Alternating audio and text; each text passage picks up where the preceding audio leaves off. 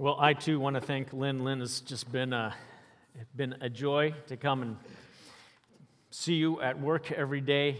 Uh, I've told people before, this is, in my 26 plus years of ministry, this is the healthiest staff I've ever worked with. And uh, it's really a joy. We, we enjoy coming to work. And so we're grateful for uh, the staff and grateful for Lynn and look forward to Shelly's time with us. Um, we will not be doing Q&A today because uh, we have the opportunity and the privilege of taking part in communion. Um, but I'd like to, sh- because we're going to go in some interesting places over the next uh, month here, I'd love it if uh, you have any questions today. You can take your Ask Pastor Brad card, which is in the seat pocket in front of you. You can text me a question, and I'll use those questions as I craft messages for the rest of the month. So please don't hesitate to do that. All right, what should we do? What do you want to do? Isn't it interesting that uh, what we want to do and what we should do do not always line up, right? Sometimes what we want to do is not what we should do. And sometimes what we should do is not what we want to do. When I was growing up, uh, long, hot summer days in Phoenix, I'd walk over to my friend Al's house and I'd knock on his door and I'd say, Hey, want to do something? And he'd say, Sure. What do you want to do? We'd then make a decision on what we would do. what do you want to do? Someday uh, you're going to be at a Super Bowl party, maybe today. you might meet someone whom you have never met before, and they might ask you, So, what do you do? You'll then reply with what you do. You'll then say, What do you do? They'll reply with what they do. Why is it so important for us to think about what we do? Well, the reality is, we do what we do out of the decisions we make. And every decision we make has consequences. There's no such thing as a decision without a consequence, not one. Today, you will make over 35,000 decisions. And all of those, decision, those decisions you make today will have some sort of consequence. So, what will you do? Now, the big question for us here at the church is what do Christians do? Is what Christians do any different from what other people do? And if so, how do we decide as Christians to decide what to do? Well, fundamental to our next four weeks is going to be two statements, the first of which is this one We are not called to be effective, we are called to be faithful. We are not called to be effective, we are called to be faithful. And with that, let's pray. Holy God, we are grateful that you have inspired us and empowered us to do certain things. We're grateful, God, that in these things that we do, we don't walk alone. We're grateful for your word. We're grateful for the presence of your spirit, which leads us into truth. Truth is you. In light of that, Lord, help us through your word and through the power of your spirit to do what you want us to do. Amen. Our text today is very simple. Uh, you've heard me preach on it before. I'm going to preach on it again, but I'm going to do so in light of this question of decision making. It's printed in your worship folder. It's just one verse. So if you would take your worship folder, look at Ephesians 2:10. Please stand with me, and we are going to read it. Let's read it out loud together, shall we? Here we go. For we are God's masterpiece created anew in Christ Jesus to do the good works God planned for us long ago. You may be seated. Now, why in the world did we do that? why did we stand and read the Bible? Well, the Bible is for the church the God breathed word. The Word of God. In our denomination, we say the Scriptures are God's perfect rule for faith, doctrine, and conduct. And we talked over the last month in a series that I did called The Word, we talked a lot about the Word the written word of God. And we talked about how the Bible is different than any other book. It's actually a collection, a library of 66 books filled with all different kinds of literature. There's law, there's poetry, there's narrative, it's all theological. And it's all formed around a common thread of God's restoring his creation. And last week, and if you didn't have a chance to listen to last week, I, I would encourage you to do so. We explored how all of God's written word is designed to be read and, interpre- and interpreted in light of his incarnate word, Jesus. Jesus is the, the word made flesh. Jesus is what the word looks like. Jesus is the lens by which we read the, the written word. And we, we talked about how Jesus is God's definitive last word. We, God doesn't need to give us anything else outside of Christ to help us understand who He is and what He wants from us.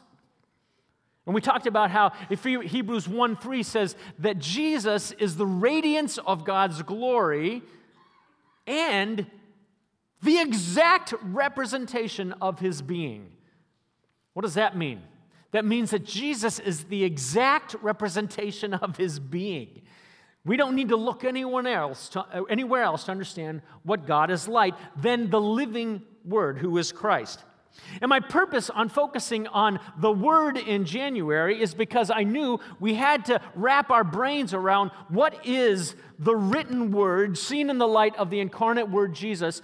What does all that mean about us making decisions?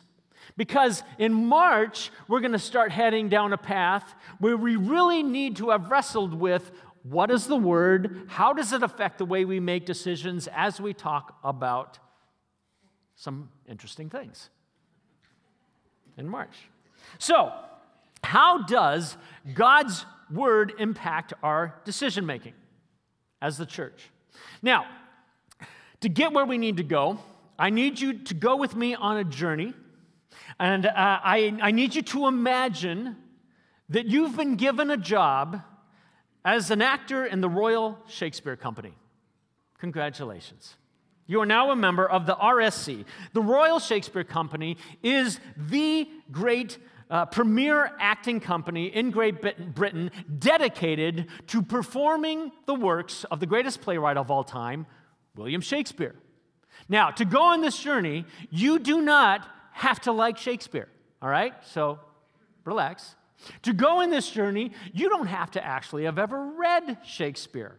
All you need to know, as you imagine that you are a member of the Royal Shakespeare Company, is you need to know that you are a person who has dedicated their life's work to bringing the works of William Shakespeare to life.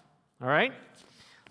The news has come to us, RSC, that a lost play of Shakespeare's has been discovered underneath the demolition of a public works building in London. The news, of course, is a front page story. The news is the top of the hour newscast on CNN and Fox News. Lost play of Shakespeare's found. But there's one problem. What's the problem? Well, the problem is there's no fifth act in this lost play of Shakespeare's that has been found. There's no fifth act. Now, Shakespeare always wrote in five acts Romeo and Juliet, Julius Caesar, Hamlet, all of his great plays have five different acts. This particular lost work is minus a fifth act. Now, how in the world would you ever perform a play without a fifth act? A play without a fifth act has no ending. Now, Shakespeare didn't just write novels to be read, he wrote plays, he wrote narratives with a beginning, a middle, and an end. How will we bring this to life if we don't know what to do with the fifth act because it's gone? Scholars across the globe are assembling in Stratford, which is the birthplace of Shakespeare. It is the home of our company, the Royal Shakespeare Company. They've assembled and they're trying to figure out what do we do with this? What do we do with this play that has no last act? One suggestion is hire a modern playwright. Maybe hire five different modern playwrights, and they can each take a stab at writing a last act for this lost work of Shakespeare's. But that particular idea is completely nixed. Why? Because who could ever crawl into the voice of a 16th century playwright, let alone a playwright who wrote an iambic pentameter with a particular type of rhythm to his writing? Who, who alone in today's world could crawl into the mind of William Shakespeare? Better yet, it is decided, RSC, that the first four acts will be given to us a community of people who have dedicated our lives to bring to life the work of William Shakespeare. What a task has been put before us. Our task is to immerse ourselves in the first four acts that have been found, so together we might understand how to bring to life the fifth act. What Shakespeare has written in the first four acts will be then the authority for how we enact the fifth act. Now, Bible smart guy Tom Wright, N.T. Wright, argues the Bible is kind of like the church's first four acts. Those acts might be entitled as follows Act 1, creation. Act 2, the fall, Adam and Eve's sin against God. Acts 3, Act 3, restoration. The birth of Israel is conceived. A promise is given to Abraham, Isaac, and Jacob. Uh, the 12 tribes of Israel are born, and out of those 12 tribes will come a deliverer, a king, one who will usher in the, the kingdom of God. Act 4, the kingdom come. The birth of the king of kings, the Messiah, the deliverer, has come. And then Act 5, the church. Now we're in the New Testament, and now. And then, of course, we have a hinting, there's foreshadowing of the end, the return of the king. Now, Wright argues the New Testament thus forms the first scene of the fifth act the fifth act of the play of how it's supposed to end. Thus, we could say the church, we live under the authority of the first four acts that have been written. Our faithfulness to these words are key to knowing what to do. Another Bible smart guy, Kevin Vanhoozer, helps us see decision making this way. He writes The church is a company of players gathered together to stage scenes of the kingdom of God for the sake of a watching world. Case in point. Uh, when I entered graduate school, some of you know before I entered the ministry, I studied acting. So I'm at this conservatory in Denver, uh, studying acting, and the head of the conservatory is a man named Tony Church, who was a founding member of the Royal Shakespeare Company. And uh, I walk into my graduate program not liking Shakespeare, probably like many of you. I'd read Shakespeare before, I'd seen Shakespeare performed. It always seemed boring. I didn't understand a lot of it. One of the first weeks of class, Tony Church, who dedicated his whole life to performing Shakespeare, performed a one person theater piece all about his life performing Shakespeare. And in that, he performed a number of pieces from Shakespeare's writing. So here I had a master of acting taking, you know, like Bach and bringing it to life. And for the first time, I looked at Shakespeare and went, I get it now. I get it. I know now why people think Shakespeare is brilliant. The reason is there were brilliant words, but now a master has brought those words to life. Suddenly, I was very excited about Shakespeare. Now, here's the reality of the world we live in we live in the most biblically illiterate time in the history of our culture. Why don't people like the Bible? Why don't people like the church? Because they don't see it performed very well, right? What they see is often An arrogant attempt, kind of like uh, fifth graders uh, trying to perform Bach at a school concert and thinking they're brilliant. Right? Is it possible that we, a company of players, could stage scenes, scenes from the kingdom of God with these first four acts? Now, hang with me. I need to take this further. Uh, in my graduate training with, with Tony, he directed us in a, a production of The Winter's Tale, one of Shakespeare's plays. And um, he gave us a picture of what it was like to be a Royal Shakespeare Company actor. Now, guess what? If you, let's say, let's take the, the play Hamlet. Let's say we were cast in the play Hamlet. At first day of rehearsal, what would we do? We would sit down and read the play. Wouldn't that be important? If you're going to perform Hamlet, you should probably read the play. and then the next day, you know what we would do? Is we would go line by line through all of Hamlet under the director's direction, looking at each line, discussing together why did the author write the line that way? What was his intention? And we would do this for weeks to try to discern why did the master write the text that way? Before we ever got it on its feet, we have to know the actual words that have been given, right? Our task, of course, is deciding what to do with the words that have been given. That what is the author's intent? See, the Royal Shakespeare Company's purpose is found in Shakespeare's words, not the words of the individual actors. You all have great words, That's, there's nothing wrong with that. But we exist, in our analogy here, to bring to life Shakespeare's words. Who are they? They are the Royal Shakespeare Company. Who are we in the church? We are God's masterpiece. The Royal Shakespeare Company brings to life the masterpiece of Shakespeare, but we are God's masterpiece.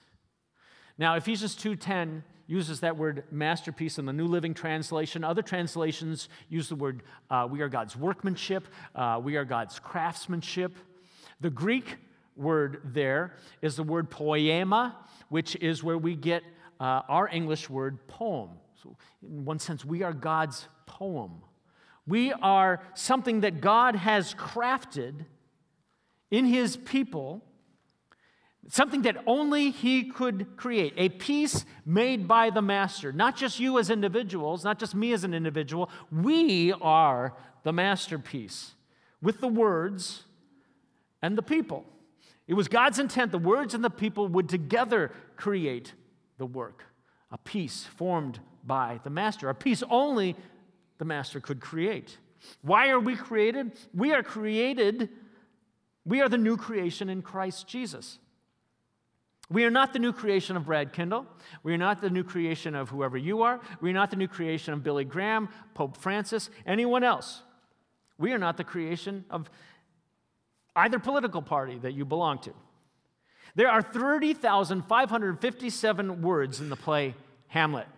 Within those words, there are over 30 characters. Why does the play Hamlet exist? It exists to tell the story of Hamlet. If you are cast in the play Hamlet, you are in Hamlet. If you are cast in the church, you are called to be in Christ. Over and over, the Apostle Paul uses the phrase in Christ. Uh, think about this. I'll, I'll, explain it this way. Um, in the play Hamlet, uh, you're playing Laertes, uh, you're playing Ophelia, you're playing Claudius. But guess what? The play's not about you, it's about Hamlet. It's his play and his play alone. You take Hamlet out of Hamlet, you no longer have a play the masterpiece that we are a part of. You have a different name, of course. Your name isn't Jesus, but we are in Jesus. We are in Christ. That's the work we are a part of.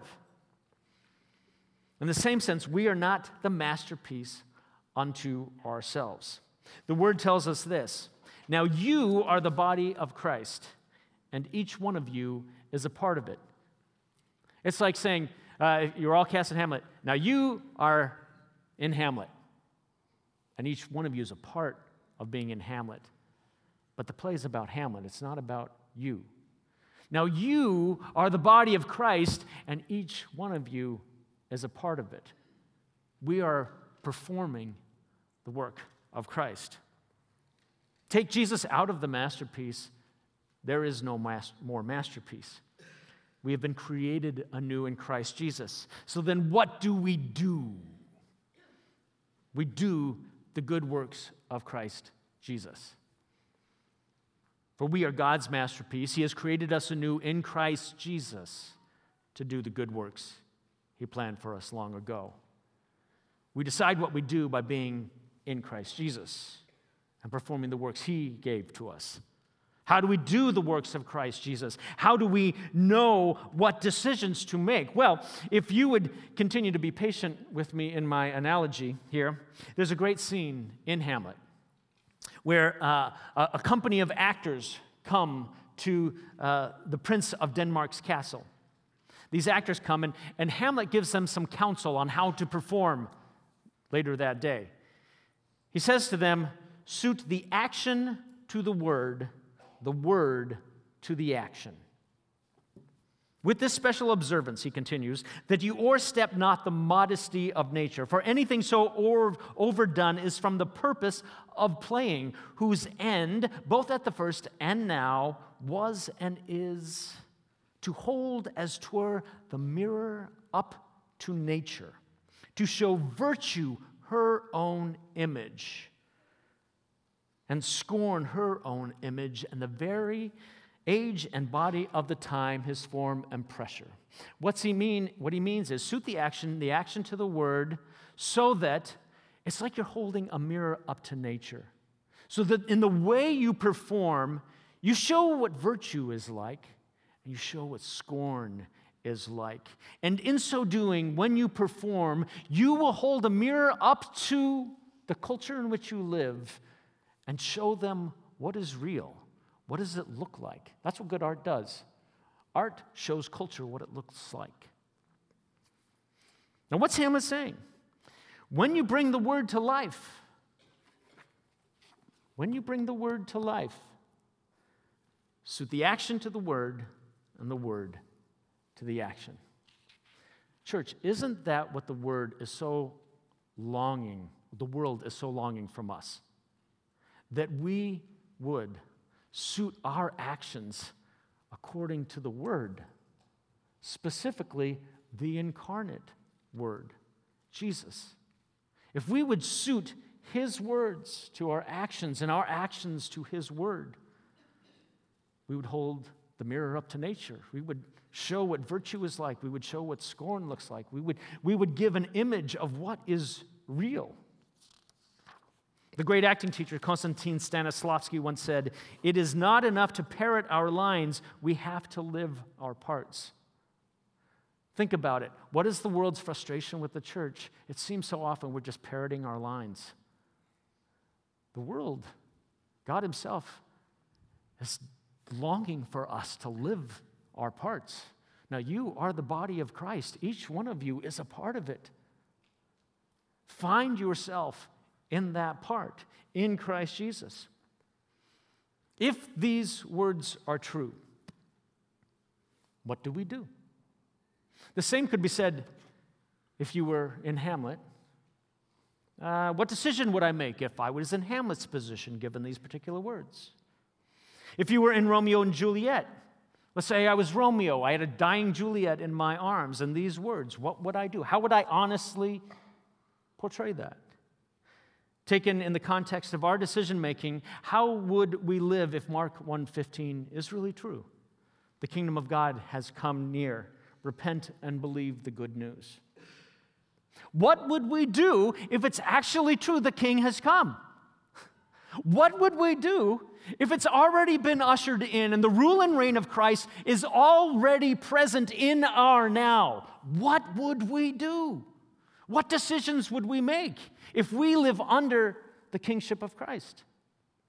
What would we do if Romans 8 1 is true? There is now no condemnation for those who are in Christ Jesus. What would we do with the knowledge that God is not looking at you keeping any record of your sin because of what His Son has done? There's no longer any condemnation for you, and you are free.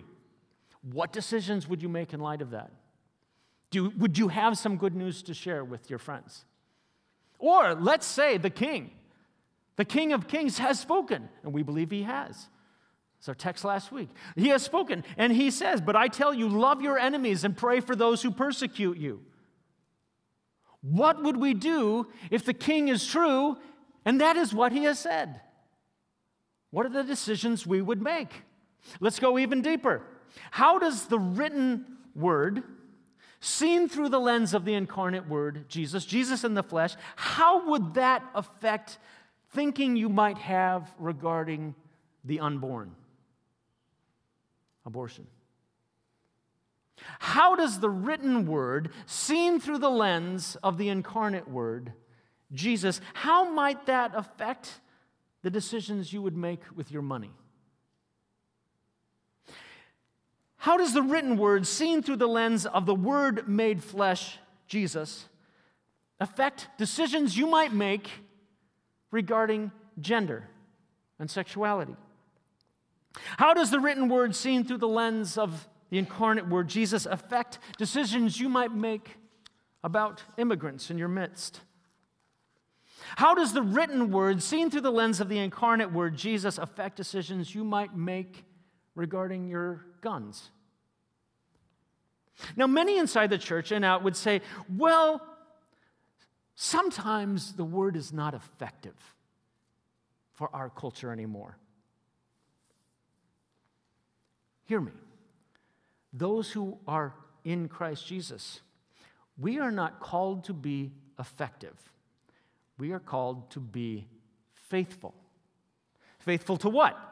Faithful to the written word seen through the lens of the incarnate word, Jesus, the word in the flesh. The word says the ways of Christ are foolishness to the world. They don't make any sense to the world. That's what the word says. We shouldn't be surprised that the ways of Christ seem foolish. We are not called to be effective according to the world's standards. We are called to be faithful to the standards of Jesus, to the words of Christ. I like the way Stanley Hauerwas puts it.